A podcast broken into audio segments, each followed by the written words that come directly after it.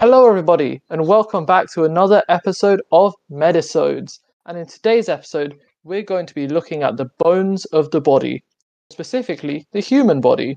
We're going to be running down some interesting facts about the anatomy and all the other things that you need to know about the human bo- body and its bones.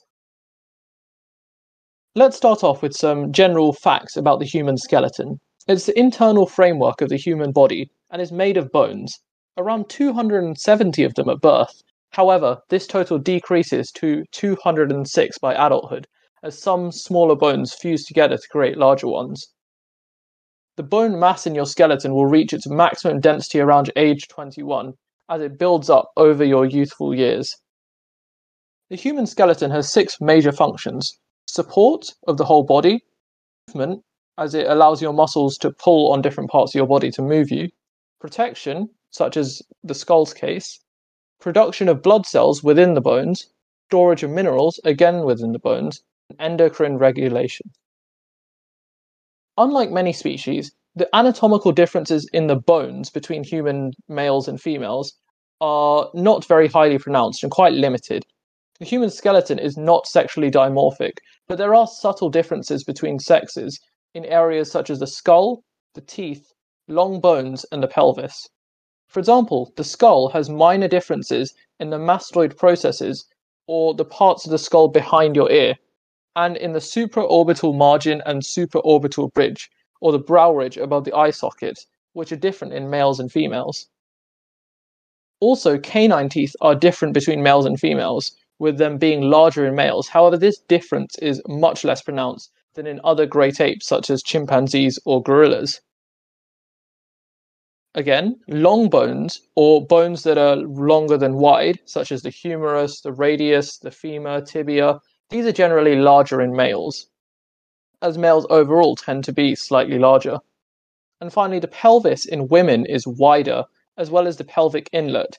This helps childbirth to become a lot easier for them, and they also have a curved sacrum which assists in the birthing process. The human skeleton overall can be divided into two parts the axial skeleton and the appendicular skeleton. The axial skeleton is formed by the vertebral column, which is 26 different bones, the thoracic or the rib cage, which is 25 bones, and the skull, which is 22 bones, as well as a few other associated bones. In total, the axial skeleton contains 80 bones. Within the vertebral column, there are seven cervical vertebrae designated C1 to 7, with C1 at the base of the skull and C7 furthest away down the body. The vertebral column can be used as a marker of other parts of human anatomy, and therefore these bones are used as guide markers. For example, at C1, you'll also find the base of the nose and the hard palate at the roof of the mouth. At C2, you'll find where the teeth should be of a closed mouth. At C4, the common carotid artery bifurcates into two separate parts. And at C6, the esophagus becomes continuous with the laryngopharynx, and it's also where the larynx becomes continuous with the trachea. This is also the place where you should test for people's pulses against the transverse process of the vertebra. After that, there are 12 thoracic vertebrae, designated T1 through 12, descending down the spine. After those, near the lower back region, there are five lumbar vertebrae, labeled L1 to L5. Beneath those is the sacrum, a collection of five bones that fuse into one post puberty. And after that is the coccygeal vertebrae, a set of four bones which will fuse into the coccyx or tailbone, which therefore becomes one bone. In terms of the rib cage, there are 25 bones in the chest, one sternum bone, and 24 ribs in 12 pairs. However, in certain cases, there can be additional cervical ribs, usually in men, these cervical ribs occur more naturally in other animals such as reptiles. The skull, contrary to popular belief, actually contains 22 separate bones instead of being made up of one giant bony mass. Including the bones of the middle ear, head overall contains 28 bones. These are 8 cranial bones, the occipital bone, 2 parietal bones, frontal bone, 2 temporal bones, a sphenoid bone, and an ethmoid bone and then 14 facial bones, which are two nasal bones, one maxillae or upper jaw, two lacrimal bones, two cheek bones, two palatine bones, an inferior nasal concha, two of them, a vomer, a hyoid bone, and a mandible. And finally, there are the bones of the middle ears, technically part of the skull as they're not adjoined to the skull bones, but they are included in the axial skeleton. There are six bones in total, three on each side the malleus, the incus, and the stapes. The appendicular skeleton, on the other hand, attached to the axial skeleton, is formed up of the peripheral parts of the body, which are the shoulder, shoulder girdle and upper limbs, the pelvic girdle, and the bones of the lower limbs. This in total is 126 bones. There are 64 bones in the arms, 32 in each. The upper arm bones has 6 bones in total, 3 on each side. These include the humerus, the scapula, and clavicles, the last two which form the pectoral girdle. The lower arm bones has 4 bones in total, 2 on each side, being the ulna and the radius. And finally, the hands have 54 bones in total, 27 on each side. These include the carpals, which are 16 small bones, 8 at the base of each hand where it joins the wrist, which are made up of the scaphoid, lunate, triquetral, pisiform, trapezium, trapezoid, capitate, and hamitate bones. These are then attached to the metacarpals, 10 bones in total, 5 on each side, which form the majority of the palms of your hands. After that are the phalanges of each hand, which are the bones of the fingers. These are the proximal phalanges, 10 in total, 5 on each side, forming the base of the three bones of each finger. The intermediate phalanges, there are only 8 of these in total, 4 on each side, as they're not present in the thumbs. And then the distal phalanges, 10 in total, 5 on each side, and these form the tips of each finger, including the thumbs. Now we move on to the pelvic girdle. The pelvis or hip bone is made up of three regions of bone that have fused to form two coxal bones on each side of the body. The three regions are the ilium, ischium, and pubis, descending down the side of each pelvis top to bottom. Although the sacrum and the coccyx do attach to the hip, two hip bones that form the pelvis, they are more important to the spinal column, where they're counted instead. Then we move on to the legs, which has a total of 60 bones. There is a femur on each side, which is two bones, a patella or kneecap on each side, a tibia and fibula on each side, which forms the lower leg, and then each foot has 26 bones each, or 52 in total. They are similar in structure to the hands. The tarsals, or tarsus, is similar to the carpals of the hand, although they're made up of 14 bones, not 16, and there's only 7 in each foot. These form the ankle and back section of your feet. These include the calcaneus or heel bone, the talus, the navicular, the medial cuneiform, the intermediate cuneiform, the lateral cuneiform, and cuboid bones. After the tarsals are the metatarsals, which are 10 bones that form the middle section of your feet. These can be equated to the metacarpals of the hands. And after that are the phalanges of the foot, similar to the phalanges of the hands. And again, there are 10 proximal, 8 intermediate, as the large toe of each feet does not have intermediate phalanges, and 10 distal phalanges. So in total, these are all the 206 bones found in a typical adult body from top to bottom. Now I'm going to hand on to Surya, who's going to tell you about the structure of the bones themselves.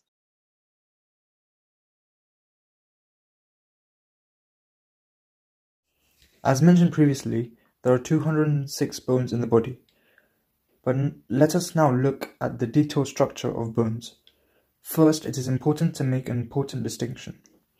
Bones can be tissues as well as organs, depending on the specificity. To make it simple, bone tissues are one of the several tissues that make up the organ which is called bone. Other tissues that make up the bone organ include connective tissue and nervous tissue. In this podcast, we're going to be focusing on how the bone organ is structured and see how this structure might vary with different types of bone. All bones have an outer layer of compact bone surrounded by an inside of spongy bone. Compact bone is very dense and smooth and are a major com component of short, flat, and irregular bone types, which will be mentioned later. Spongy bone has many small spaces which are filled with red bone marrow. Red bone marrow is the site of hematopoiesis, a process which produces hematopoietic stem cells that which go on to differentiate into the specialized cells of the blood, such as red blood cells, white blood cells, and platelets. Zooming into the spongy layer region of the bone to look at its microscopic layer, we can see that there are a variety of different cell types. Osteogenic cells are stem cells that have the potential to differentiate into different types of bone cells. When a bone is growing, osteogenic cells are usually flattened as shown in the diagram. Osteoblasts are also found and they are the cells that secrete the bone matrix, which is composed of collagen and calcium phosphate. This matrix is essential for bone growth. Osteocytes are a type of cell which maintain connections to other osteocytes and osteoblasts. They are important for communication within bone tissue. Osteoclasts are large cells that contain multiple nuclei, and they release enzymes and acids to dissolve minerals in bone and digest them. This process is called resorption.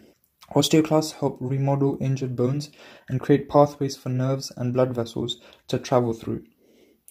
Now that we have looked at the structure of bones that is common to most bones, let us look at spe- specifically at the long bone. Long bone is a type of bone which is called long because its length is greater than its width. Examples of long bone include the humerus, radius, and ulna. Long bone contains diaphyses. This is a tube-shaped shaft made of compact bone which forms the medullary cavity. Within this shaft of compact bone is yellow bone marrow, which is bone marrow with a high concentration of fat. The ends of the long bone are called epiphyses. These sections contain spongy bone, which is within compact bone, which is covered by cartilage for stress absorption and cushioning. Looking more closely at the compact bone of the medullary cavity, they are made up of units called osteons, which are made up of concentric lamellae, which are hollow tubes. Within the lamellae, you can find collagen fibers that run in an alternating fashion with crystals of bone salts in between the lamellae. This alternating arrangement of collagen enables bones to withstand twisting movement, which is also known as torsion. Looking at short bones, there are many spongy bones. Again, looking at short bones, these are made up of spongy bone surrounded by compact bone. Short bones also contain red bone marrow but do not have diaphyses. Examples of short bone include carpals, which are the wrist bones, tarsals, which are the ankle and heel bones, and the patella, which is the kneecap. Flat bones are bones that provide structure, such as the shape of the head and torso, and make up the foundation of the shoulder and hip. Flat bones can also provide protection of soft tissues underneath. Like short bones, flat bones have walls that are made up of compact bone which surrounds which surround spongy bone. The cranial bones, scapula, sternum, ribs, and iliac bone, which is the hip bone, are all examples of flat bones. Irregular bones are bones that have very specific structures depending on their function. The facial bones and the bones of the spinal cord and vertebrae are examples of irregular bones. Finishing off with the chemical composition of bones, we can say that they are made of both organic and inorganic compounds. The organic components include osteoblasts and osteocytes as well as the bone matrix, and the inorganic components include calcium phosphate crystals, which is what makes bones really hard. Hopefully this has given you a brief insight into bone structure. Now on to Shrey, who will be talking about unique bones in the body. Let's look at some of the bones more in depth, starting with the skull. The skull protects the brain, which is the most important organ in the body. It also supports the structure of the face. The skull is supported by the highest vertebra, the C1 vertebra, as Anupam mentioned, called the atlas vertebra. And the atlas turns on the axis vertebra, which is C2, and that allows you to move your head from side to side. So, as Anupam mentioned, the skull is not a single bone, it's made up of multiple bones joined together. So, let's start with the cranial bones. So the cranium is where the brain is, and it's also called the neurocranium because of this. So at its base is the occipital bone, and this has a central opening on it in it called the for- foramen magnum. And this is a large hole in the base of the skull that allows the brain stem to attach to the spinal cord, and it's where the medulla oblongata is found, which controls uh, involuntary movements. There are 21 foramina in total, which allow vital arteries, nerves, and veins to go in and out of the skull. Next, there's the parietal and temporal bones, which form the sides and uppermost parts of the dome of your cranium.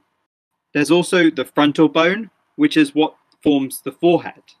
On the cranial floor, there's the sphenoid and the ethmoid bones. The cranium can be split into two the roof, which has the frontal or occipital and two parietal bones, are known as the calvarium. There's also then the base of the skull, which is the front consists of the frontal bone, the sphenoid, the ethmoid, the occipital, the parietal, and the temporal bones.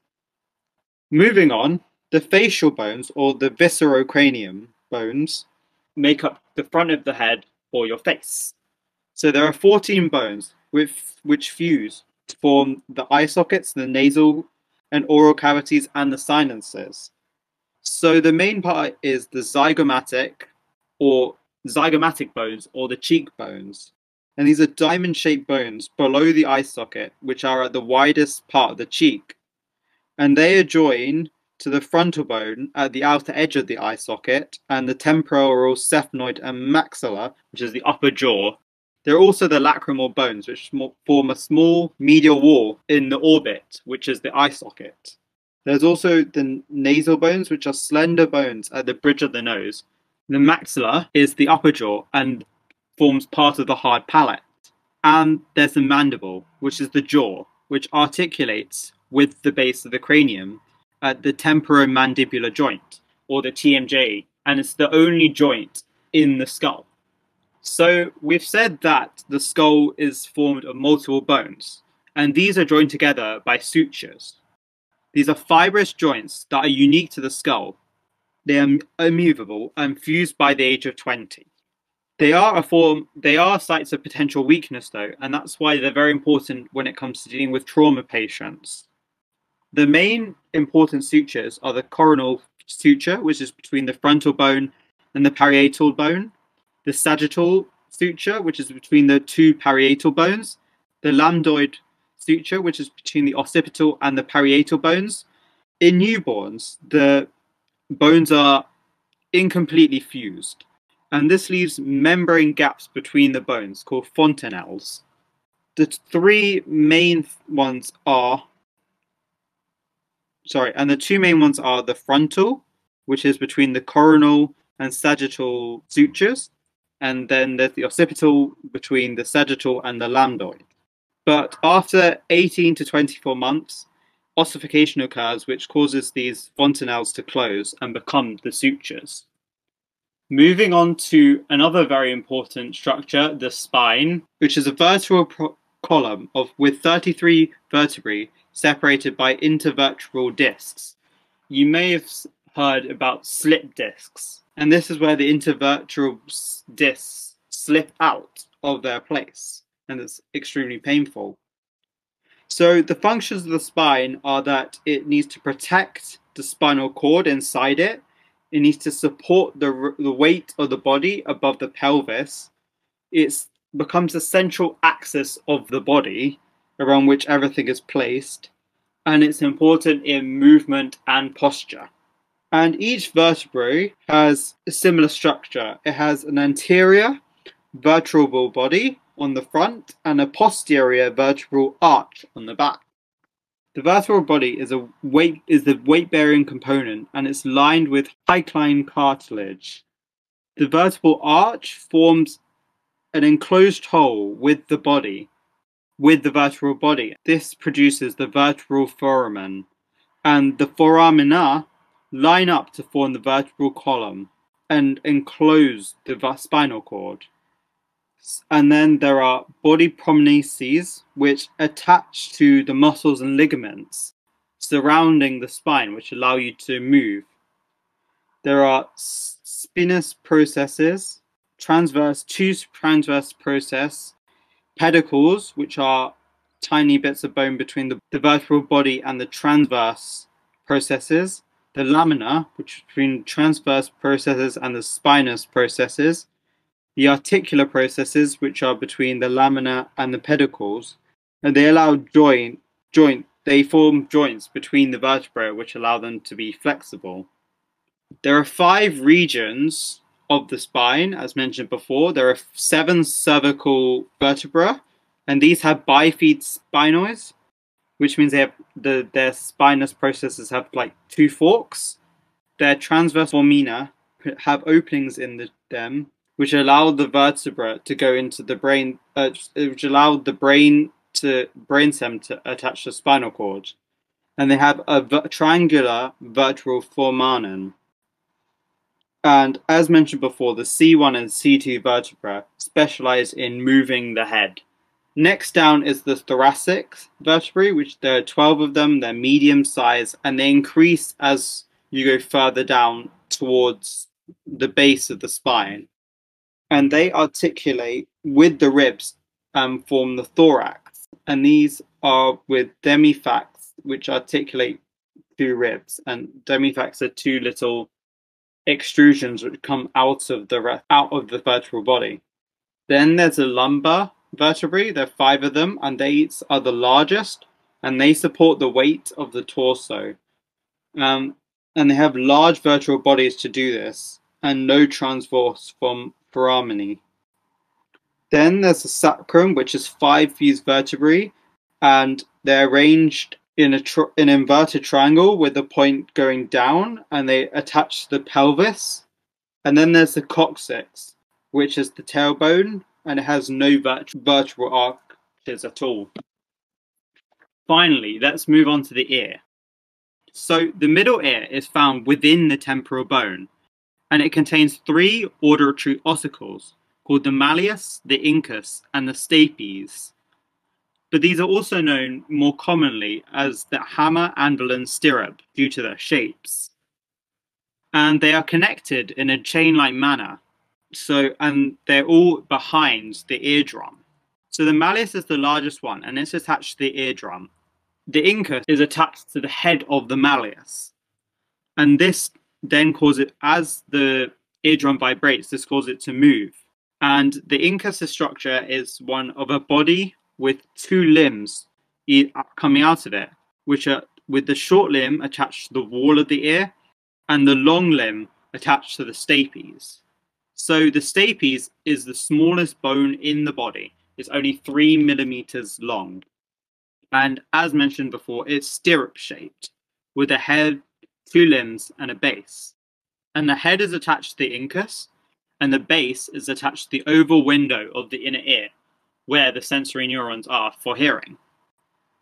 Now that we've talked about some of them, some of the bones in the body in more depth, let's go on to talk about diseases of the bones. The bones are essential for basic functions in the human body, notably that they facilitate movement. As with any part of the body, they can be affected by diseases, which affect their functionality in different ways. The most well known disease is osteoporosis. This is a condition in which the bones get extremely, dangerously weak and are more prone to breaking. This condition is more dangerous in the hip, spine, and wrist bones because these are the areas of the body that are put under the most strain for the size of the bones.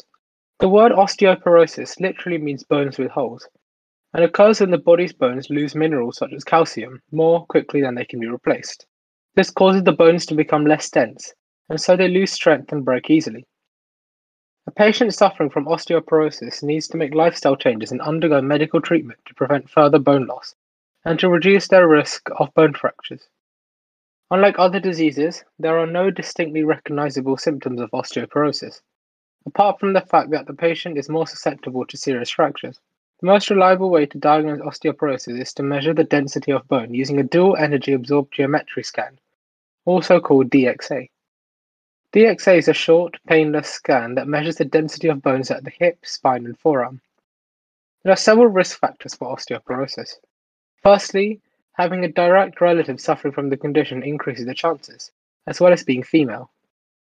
Other risk factors, ones that the patient has some control over, include inadequate dietary calcium, low vitamin D, a caffeine intake of more than three cups of coffee a day.